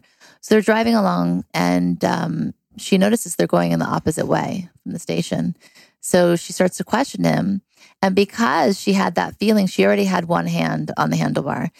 And he goes to grab her hand, is trying to handcuff her, and she was able to get away. So a few weeks later, she was reading the newspaper a week later, and she saw that on that same day, somebody was taken and killed, and it was by a serial killer, Ted Bundy. So basically, she that was her, and she is one of the few to have ever escaped him. So this kind of healthy fear is something very necessary to keep. Then there's real fear. It's based in reality, like death, fear of public speaking, fear of um, old age, illness, losing our loved ones. It's things that actually do occur, and those are real. But even with real fear, we can use it as an as an indicator for change. So if you're afraid to of illness, well, then you can make healthier choices with your lifestyle, right? If you're afraid to lose your loved ones, then make sure every day you tell them that you love them and you spend time that's meaningful and purposeful. So, again, that fear is a good one to hold on to. Then there's illogical fear. And that's the fear that really paralyzes um, most of us. It's the one that is uh, keeps us worried, frantic. It tells us that we're not good enough, we're not smart enough, we can't do the things that we want to do. Fear of failure, fear of spiders and hel- and um, elevators and heights and roaches. I mean, it's endless, right? So that is the fear that we want to get rid of. And those are the stories that we have in our head, you know, like somebody's going to attack us. Like all of that, that noise is what keeps us from living our best life. It's from keeps us from going after our dreams. And we just feed that fear day in and day out. Would you say that at the core of all types of fear is ultimately the fear of physical death? No, I think what's at the core of every fear is the fear of the unknown. And I don't think people realize that, right? So they, so fear of death, well, that is an unknown, right? Um, if you look at any fear that comes up, it really is the fear of this existence that we have that uh, that that feeling of like, well, is this going to happen? Is that going to happen? And that's part of life, right? That's a challenge for our life, and and we respond to that fear. But if we understand we fear the unknown, but we don't know anything, right? If we accept the first part of our conversation that we are limited by what we do know and what we see, then you can be free of that too. Interesting. Because I, I always feel like when my instincts are starting to flare up and fear comes, it's just because I'm not going to be safe. And at the end of not being safe is death. But from your perspective, the way you just framed it, if it's fear of the unknown, it's death might be awesome. It might be. But we don't know that. If But I it- die right now, I might get out of body and be like, oh my God, peace out, Earth. Good luck, wars and earthquakes. I'm done and I'm off in some celestial realm, just living the dream. But, But I don't that- know that. So I'm like, I hope no one's coming to kill me right now. It's funny, you know, I spent the first part of my life really afraid of dying. And uh, I mean, really, like it would come up in my head a lot. And then I realized that it's because I didn't feel like I was really living, that I really wasn't doing what I was meant to do and I wasn't fulfilling my purpose. And and Kabbalistically, you know, again, what you do, the more that you do for the greater good, you know, the death process is going to be much easier too, by the way. That whole suffering thing is for people who really like that because it cleanses. There's a cleansing that happens when a person leaves the world. So that inspires me again to, um, and now I don't think about death. I rather, I want to think about life. Like, what more can we do for one another? What more can we do for the world? How can we be a vehicle for change? Like, that's what I want to be busy thinking about. And if you're busy putting energy there, this whole noise, death, and the unknown, and I'm afraid it's just going to be muted. There's just, there's nothing like you're not even responding to that. You're not living in that reality at all. Yeah, that's really that's really good because I feel like when I'm living on purpose that I am doing as much as I possibly could, you know, and the way that I do things with the podcast and all this, I mean, I'm extra. I go like full on. If I go to New York, I'm like, oh, I do a couple recordings this week. I'm going to do two or three a day and I'm just going to go and I have all these different channels that it's going out on just because I'm extreme for whatever reason. Scorpio. Uh, yeah, maybe. I mean, I've learned to channel it toward positivity for the most part these days, but I increasingly, uh, as a result of doing what I believe I'm here to do, and also just getting a little bit older, I find myself less concerned with the when of leaving this body because I think I've kind of really turned it around. And for the most part, I have a positive reverberation of impact on the world in general and people that I'm around. I tend to think I'm pretty kind and loving most of the time, uh, make mistakes, but uh, prior to living on purpose, I didn't feel that way. It was like, God, if I die, it's like I'm not done. I've, That's I'm. I'm unrealized. See, I've not the- accomplished the task at hand, which was to do the best I could with the time that I had. That said, and I want to see. But I want to just add one more thing. I also yeah. don't believe in um, giving energy and, and a lot of thought to things that you can't control. Like, you know, I love it when I'm like, after I work out and there's chatter in the, the locker room and they're like, oh, this weather, you know, and I'm just thinking, like, why are we talking about this? We can't change it. You know what I mean? And it's the same thing with death. Like, all you can do is decide how you want to live. uh, something I do periodically just to face the reality that I'm only going to be here for a, a finite number of years, hopefully many more. Uh, but I'll often stop in um, cemeteries and just take a moment and just realize that, you know, those people thought they were going to be here forever, those bodies in the ground, and now they're not. And it won't be all that long in the great scheme of things before I'm in there. And I find that to be an uncomfortable practice. And it's not something I do every day. It's just I pass by, I think about it. Like I walk into churches too, same thing. I just not religious, but I'll walk into any church or synagogue for that matter and just be like, huh, cool. Imagine how many people have prayed here since 1846 or whenever the damn thing was built, you know? And it's just, it's like stepping out of that time paradigm. But I do that periodically with, with cemeteries, um, to the degree that one time, in fact, in, uh, the rural um, outskirts of Atlanta, Georgia, I went and visited a graveyard to just kill some time and hang out and contemplate, wow, how precious life is while I'm here. And they had dug an empty grave that had yet to be filled. That's and I thought, hmm, let's take this a little further. And so I just went and laid down in the dirt in the Did you grave. really? Yeah. I put on Instagram too. And, uh, you know, just, How just did that feel? you know, it felt pretty uncomfortable. It did. Not scary, like, ooh, goblins are going to get me. It wasn't like Night of the Living Dead fear. It was, or anything like that, or even discomfort, but it was just like, wow, this is, this is really it. This is the deal. You're, this meat suit that we're cruising around in is only here for a while. And eventually it's going to get burned up or sit in the ground and be eaten by microbes. Uh, but it was a sobering, uh, was a sobering experience, but definitely a little bit eerie. You know, I stayed in there for I don't know two or three minutes and just kind of prayed and looked at the sky and just imagined, wow, this is we're going to end up someday as vertical. Uh, I have not done that particular exercise since. Since, yeah. So I think mission was accomplished. I got the impact of that and and had more gratitude for my life. And and I would say not in part have lived my life with a higher degree of purpose, having done things like that, and just it's like funny. My husband, um, you're the only person I've ever heard kind of say that. And we, we, you know, we've gone to many funerals, and with what we do, we're there for a lot of different people. And I, I always get really just sad, and it's sobering. But he actually gets like happy in a way. I'm like, why are you? I mean, of course not if it's a close.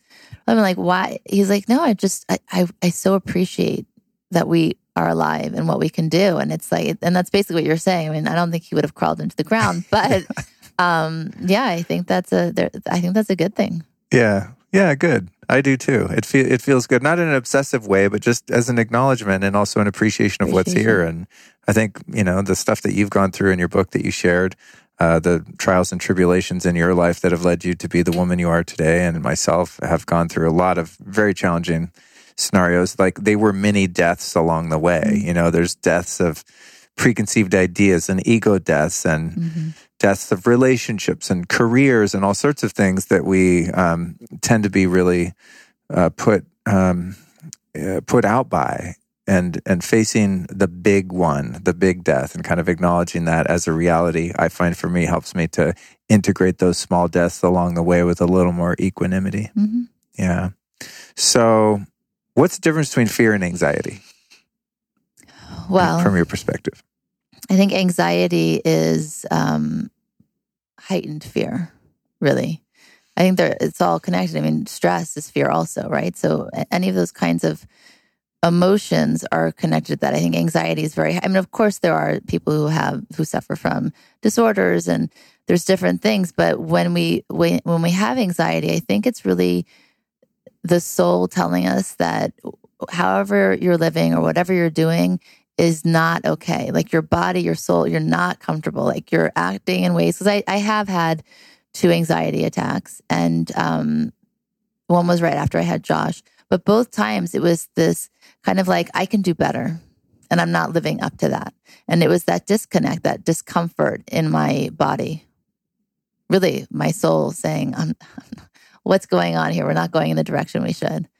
Um, yeah. So would you say anxiety is is more of a general sensation, whereas fear is more acute and uh, and focused? Yeah, I think fear is just always, again, it's how much energy you give it. I think that it's always there waiting for us to grab it. Like, are you going to give energy to that? You're going to feed the fear. I think anxiety is just that, like, heightened, like, I can't, I can't take it anymore. It's, it's kind of like if you put it and you compress it together, that's, that's anxiety. But I think this kind of fear is just something we all live with unless we choose something else. Right. So there's just sort of a hum in the Mhm. background that's available to us should we not have the tools or the awareness Yes. to get out of it. Yes. All right. Well, let's talk about those tools. So in your book, you've got seven tools that you point out. The first one being naming your fears. Tell us a little bit about this process. So if you call your fear out, is usually we we are so uncomfortable by the fear we don't even want to talk about it or we don't want to admit it, we don't want to say it out loud. If you name it and you say what it is and you really look at it, it's not first of all, it's not as scary, right? It's like having secrets and it's a dark room. As soon as you turn the light, it's a little less scary. It's not that bad, right? So I think part of it is just saying what it is. And when you really focus on what the issue is, then you can look for a solution. Um, so I think the first thing is to really say, you know, is it is it the unknown? Is it de- like what? Then what do you want to do about it? then you have options. So first you have to name it and look at it. Name it meaning what's the underlying fear? Yes. So say, you know, I show up to check into my hotel late. What's going and I'm afraid, I have anxiety about it. What's going to happen? They're they're I'm gonna show up and they're gonna What's say, oh, the Oh, we, worst thing that yeah, we happen? gave your room to someone else. So I think that's the thing I'm afraid of. No, the thing I'm ultimately afraid of is having to sleep out on freaking Ludlow Street tonight, right? So is that what you mean? Like kind of looking at, you know, where that fear it. ends? Right, Absolutely. okay. Absolutely. Or, you know, I had a big fear of elevators before I moved to New York.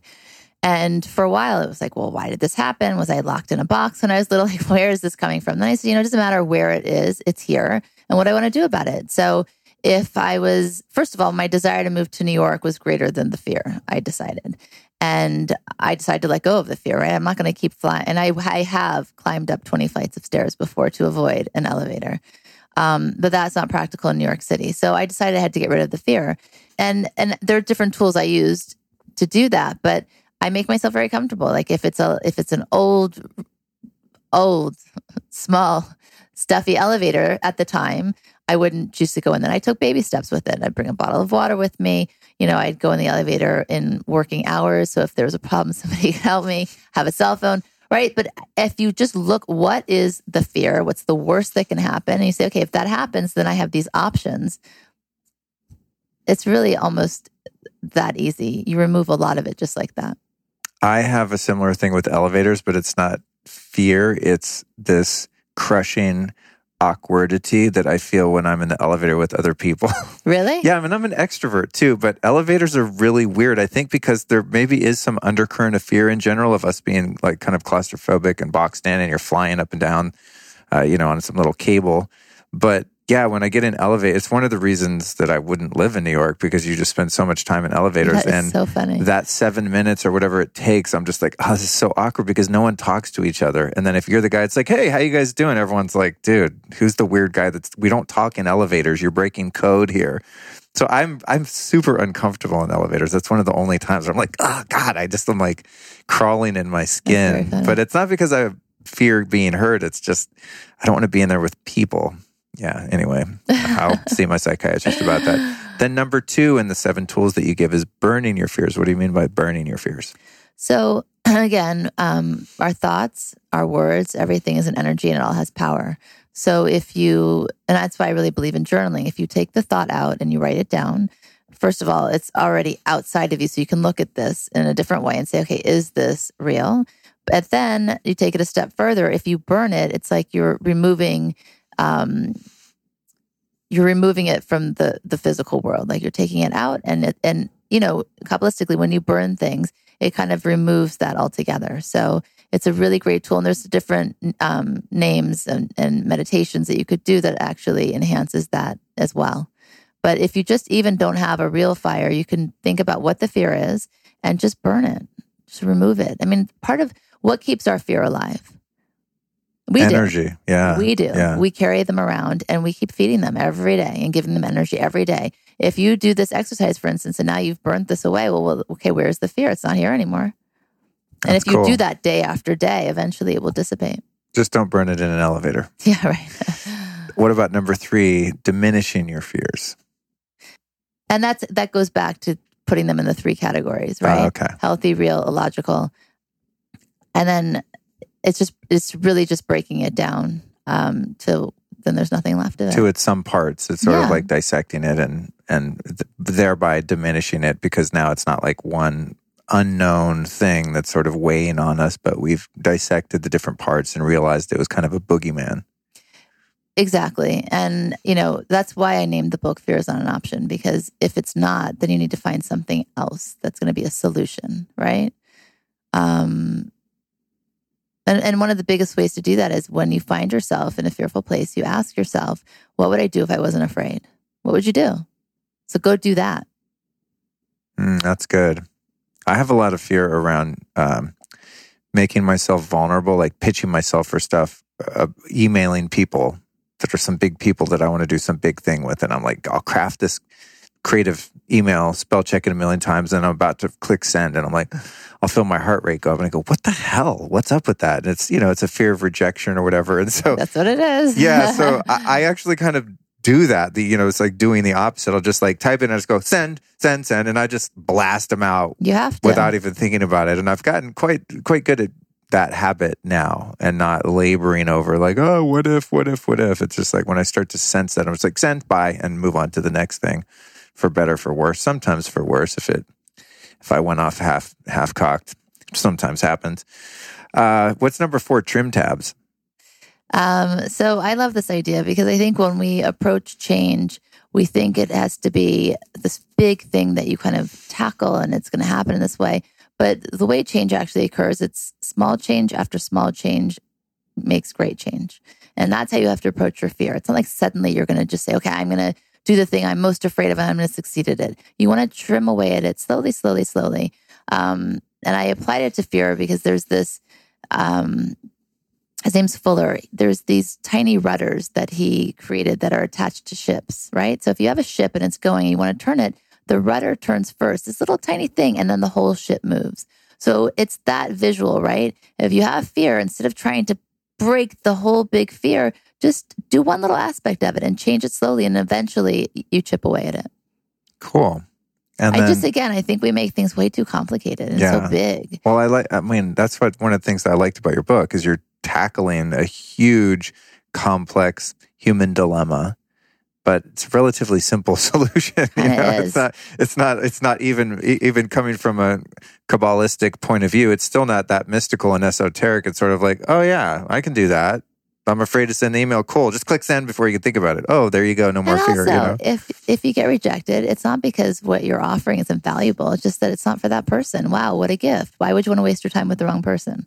Yeah. Same thing with relationships, right? So, I just think that again, if you just look at everything, it's just like with with really wanting to understand and see it a different way. Because sometimes we're so invested in how we feel about something that we're not open to something else. But if you look at it from that perspective, then really, it's not that bad.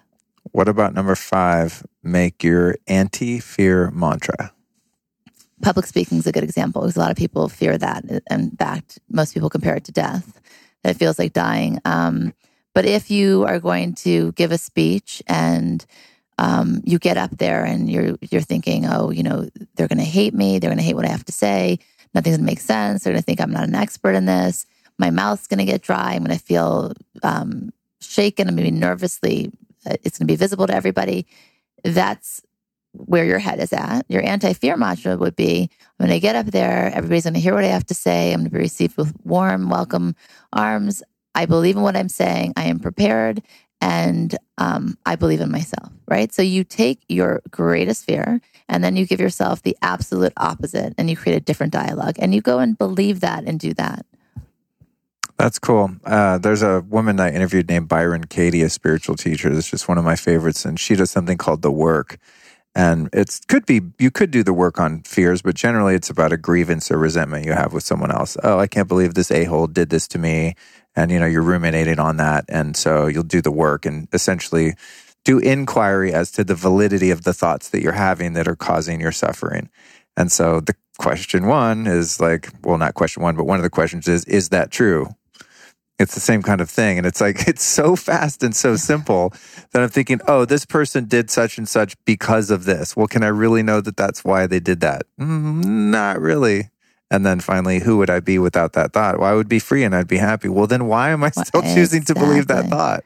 You know, it's like sometimes the the answers are so simple with they that are. And that paradigm shift, you know. yeah, I mean, if you give somebody the benefit of the doubt, it looks like this, but I don't know the reasons why it could be. Um, yeah. So I like the idea of turning the fear around and just, oh, oh I'm afraid they're not going to do this because they think I'm a loser. It's like, no, I'm awesome. That's why they're definitely going to be super excited to hear from me or whatever. Yeah. You know, it's cool. And then what about number six? Engage your body. So that's the um, power pose, Superman pose. I don't know if you saw there was an episode in Grey's Anatomy where it's this idea that if you stand up like a superhero, you know, your legs open, standing up tall, hands on your hips, and you stand there for a few minutes and you breathe in like that. And they've done studies on this actually. Um, that people who are afraid to, like even surgeons about to go into surgery or about to take an exam or give a lecture, whatever it is, you stand like that for three minutes they showed a marked improvement in their what they've done and their abilities.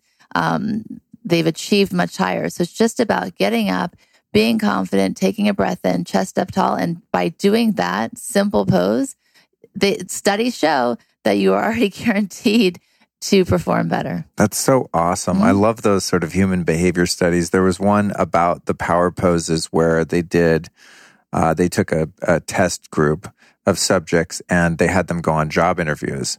And they would do these like power poses and body language exercises before they went in for the interviews. And all the people that did the exercises Did got hired, and the ones that didn't, didn't, you know, for the most part. I mean, it's a rough Yeah. estimation of the test, but it's interesting how your physiology can actually affect you psychologically.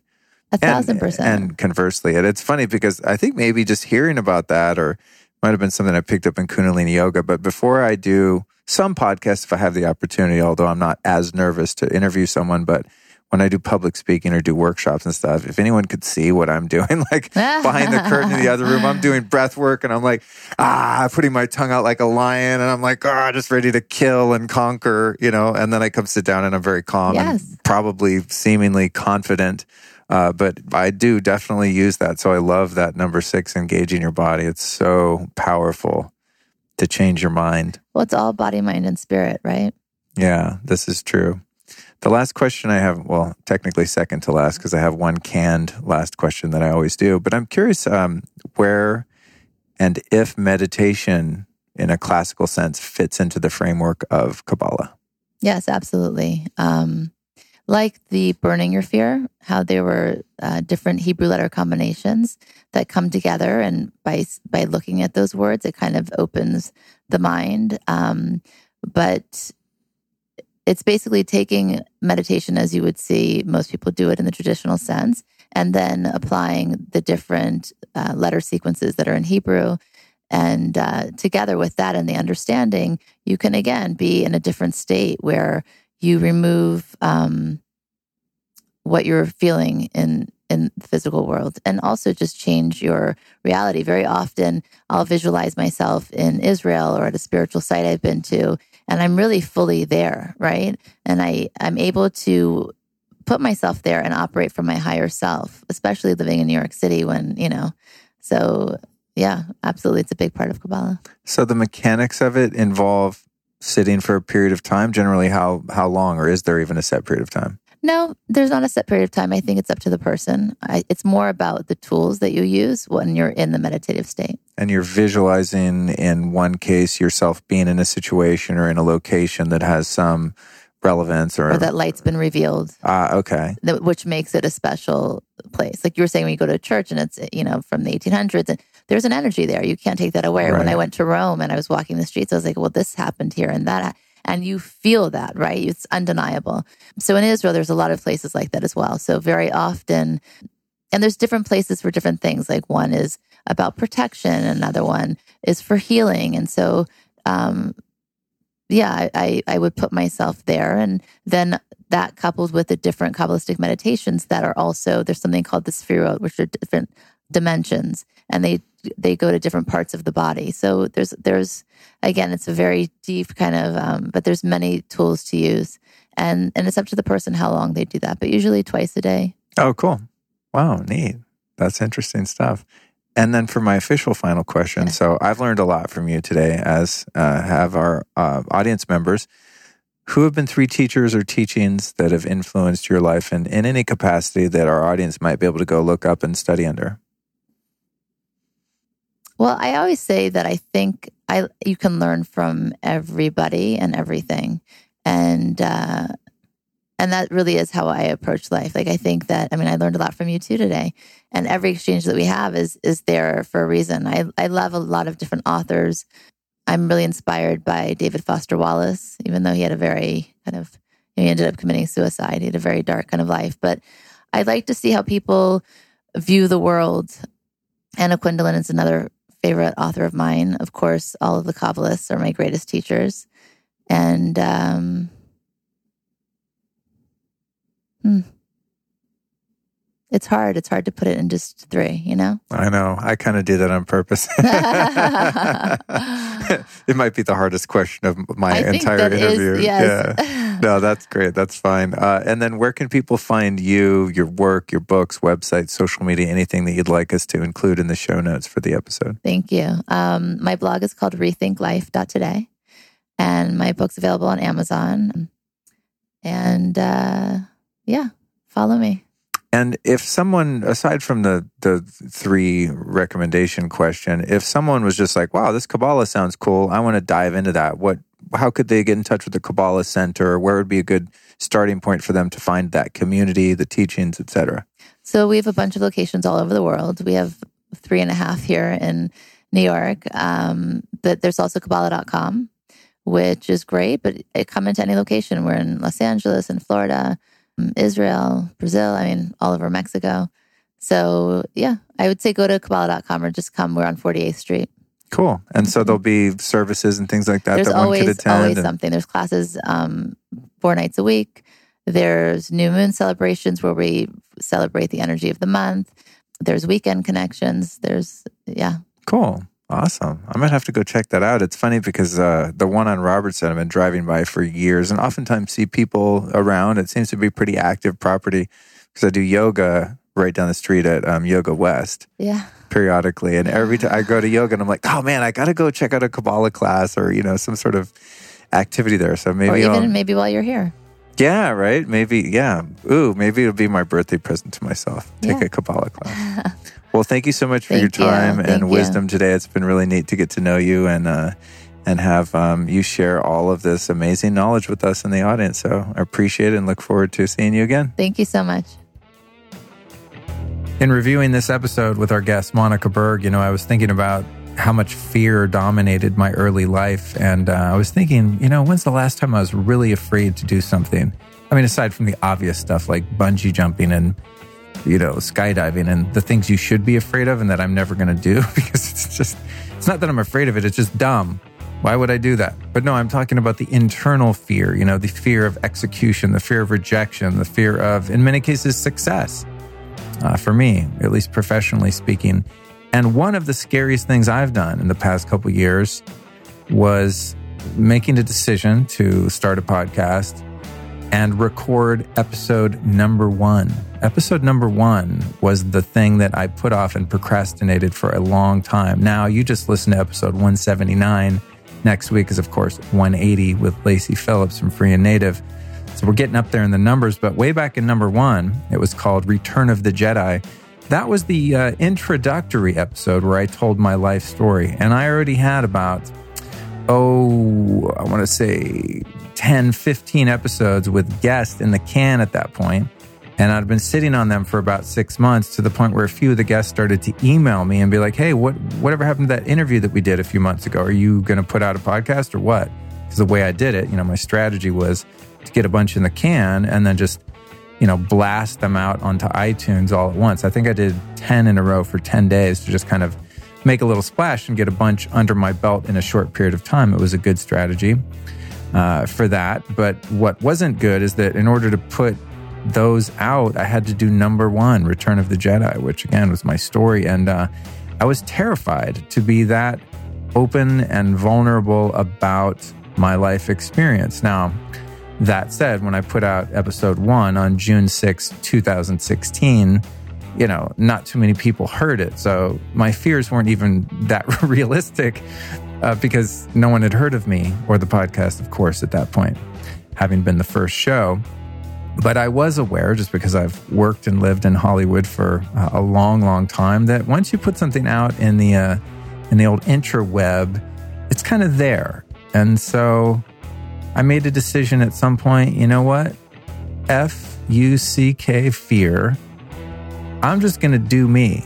And it was a huge turning point in my life uh, at that point because, like, once I decided to give zero F's and just say, hey, listen, like, this is who I am, this is what I'm about, this is the life that I've led so far, and this is why I'm doing, you know, was the why. It's like, this is why I'm doing this podcast, uh, is because I've, I have a rough life and I've found a lot of answers to overcome that roughness. And I'm obsessed with sharing things that work with people. You know, when I'm suffering in any way and I find a solution, I'm just so compelled to share that with as many people as I can because I think that much of our suffering is unnecessary. And, you know, we learned this today in this episode with Monica Berg, you know, that these these fears are just, you know, they're part of our survival mechanism, but there is a way to overcome them. And so when I finally recorded episode one, my life story, uh, it was a huge turning point for me. And from that point moving forward, I really just started kind of doing my thing. And, you know, if some people like it, cool. If some people don't, that's fine too. Uh, I've become relatively immune to trolls, um, negative criticism. I am completely transparent and vulnerable and open when I'm, you know, a guest on other podcasts or when I speak at conferences and events and do the things that I do in a public way. Because what I find is the more I push through that fear and just accept myself and love myself and just be sloppy and be messy and be real and as authentic as I possibly can, uh, the more that people reflect back to me that they're now given permission and feel safe and comfortable to do the same. And so I think as we embrace long form media like this podcast right here and many others um, like it and certain channels on YouTube, et cetera, you know, the media that's still independent and isn't beholden to advertisers and multinational corporations that control mainstream media, which by any estimation, at least to me, is largely worthless. I really enjoy independent media um, such as this, not only because I'm a purveyor of it, but because I'm a consumer of it. You know, I love to have um, the ability to listen to long form conversations and get realness. And what I'm observing in the industry is that everyone's sort of letting their guard down and talking about things that even five years ago would have been completely taboo. Uh, discussing childhood trauma and abuse and issues with addiction and mental illness and all these things that have sort of been relegated to the shadows of society for so, so long are now coming to light. And so, as I wrap up this year and, uh, and this episode specifically with our guest on fear, I'm just reflecting on the fact that it feels so good to uh, face the fear, to walk through anxiety, to walk through doubt, and have the faith that um, with some level of intuition and discernment, we can find a way to uh, express our truth in the world uh, for the benefit of all who care to listen. And so I want to thank you for being a participant in my journey and encouraging me um, to take on the challenge. And every show that I do is a challenge, you know, to do the intros and the outros and read the ads and sit down with the guests. I mean, there's always a little bit of trepidation and um, I don't want to say fear might be a strong word, but I get a little nervous before the interviews sometimes. I don't feel prepared or I feel like I'm, um, in some cases, you know, out of my element on a topic or, you know, things just go wrong with the equipment and I get all freaked out for a second or whatever the case may be. But this podcast has been a real learning experience for me. And it would not be possible for me to use this as a vehicle for growth if you, my friend, yeah, that's right, you, I'm talking to each and every one of you, weren't on the other end listening to this and sharing it with your friends and taking part in the journey. So I guess I said all that to say that um, walking through fears and embracing courage and bravery is just so worth it, man, because it's a, it's a compound sort of net gain, I guess you could say, and that each time I push through a little fear, it enables me to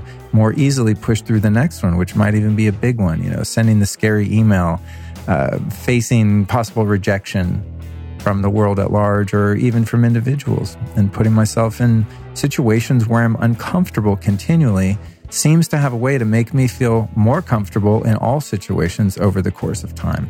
So it's just fantastic to be able to have this experience and to share this experience with you. Speaking of experiences, right before I recorded this episode, you know, I always say this stuff and I'm like, it sounds like I'm full of shit, like I'm just making this up, but I swear to God, uh, God is my witness. I am not. Right before I turned on the mic and recorded, I stood across the room from this microphone um, buck naked for about 15 minutes in front of my Joovv red light device. Now, I went to Kundalini yoga teacher training today. I mean, uh, dog, you do how many hours? Like 10 hours of Kundalini yoga. I came home and I was smoked, but I'm on a deadline to get these intros done. So I stood in front of the Joovv. I made an elixir. I had um, some qualia. Um, what else did I have? Some piracetam some other stuff I don't have time to go into. Oh, some cordyceps mushrooms. And um, yeah, and I stood in front of the Joovv, pounded that, and then did a little breath work, did a Kriya, got my brain turned on. And that red light lit me up, folks. So if you want to try some photo biomodulation, aka red light therapy, here's what you do you go to joovv.com and enter the code Luke at checkout for a free gift. That's Joovv, J O O V V dot com forward slash Luke the red light therapy is seriously off the damn chain. Next up, we've got Beekeepers Naturals. Let me see, when did I last use that? Oh, straight up this morning. Uh, before I went to my Kundalini Yoga extravaganza, I put some Beekeepers Naturals uh, honey in my bulletproof coffee, which is weird because I never do that. But for some reason today, I just thought, you know, I don't want a super bitter. I mean, when I say coffee, my coffee is like I mean, there's not even, it's not even a coffee at the end. It's like so full of herbs and insanity. But I wanted something a little sweet today. So I put some super organic, chronic Beekeepers Naturals uh, honey in there. So go to beekeepersnaturals.com, enter the code Lifestylist, and save 15% off their fantastic bee products. Next thing is we've got uh, Thrive Market. I always, I don't know why, like I'm getting on like, when did I use that last? Okay, straight up. So I moved out of my office with School of Style a couple days ago. We decided to give up our office. We're an online business now. We teach people how to be a fashion stylist. School of Style, been doing it for 10 years. Don't talk about it a lot on the show because it doesn't have a lot to do with meditation or biohacking or whatever else I talk about, but it's my gig.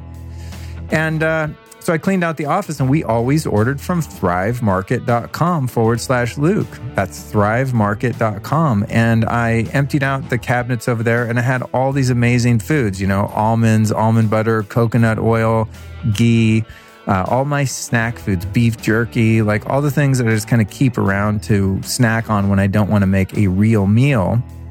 I get from Thrive Market and you get serious, serious discounts on non GMO organic food there. So if you're one of those people that's like, I can't eat organic, I can't afford it. First of all, we need to get you working with Lacy Phillips to get out of the poverty mindset. That's straight up. That's next week's show. But because that's what I'm working on myself all the time too. I practice what I preach. But next thing is, uh, if you get your food at Thrive Market, it's going to be organic and you're going to save 20 to 40% off on everything and end up paying the same prices as you would at like one of those super toxic grocery stores like, what are they called? Like Vons or Ralph's or whatever, depending on where you are in the world. But those like grocery stores you walk in and it just smells like chemicals and death when you walk in the door. Every once in a while, I'll, you know, for some reason, have to stop and grab something from uh, you know the big box kind of regular grocery store and i'm like whoa people still eat this zombie gmo food? Yes they do but you don't have to. Don't let money stop you. Go to thrivemarket.com forward slash luke. Here's what's up. If you use that url thrivemarket.com forward slash luke you'll automatically save 25% off your first order. You're going to get free shipping and you're going to get a free 30 day free 30 day membership because there is a monthly fee which is like duh no brainer completely worth it. So those are our three sponsors Joovv, beekeepers naturals and thrive market. And if you want to support your health and you want to support the podcast look up our sponsors man. It's very helpful when you give them feedback and you give them sales. I don't run ads on the show unless the people are the best of the best and those three are doing it right all right. Thank you so much for listening. If you're listening to this, well, where am I? I'm at 12 minutes now, this outro. If you're hearing my voice now, you are a goddamn super fan. And I love you from the bottom of my heart. See you next week. This episode of the Lifestylist podcast was produced by podcastmasters.net.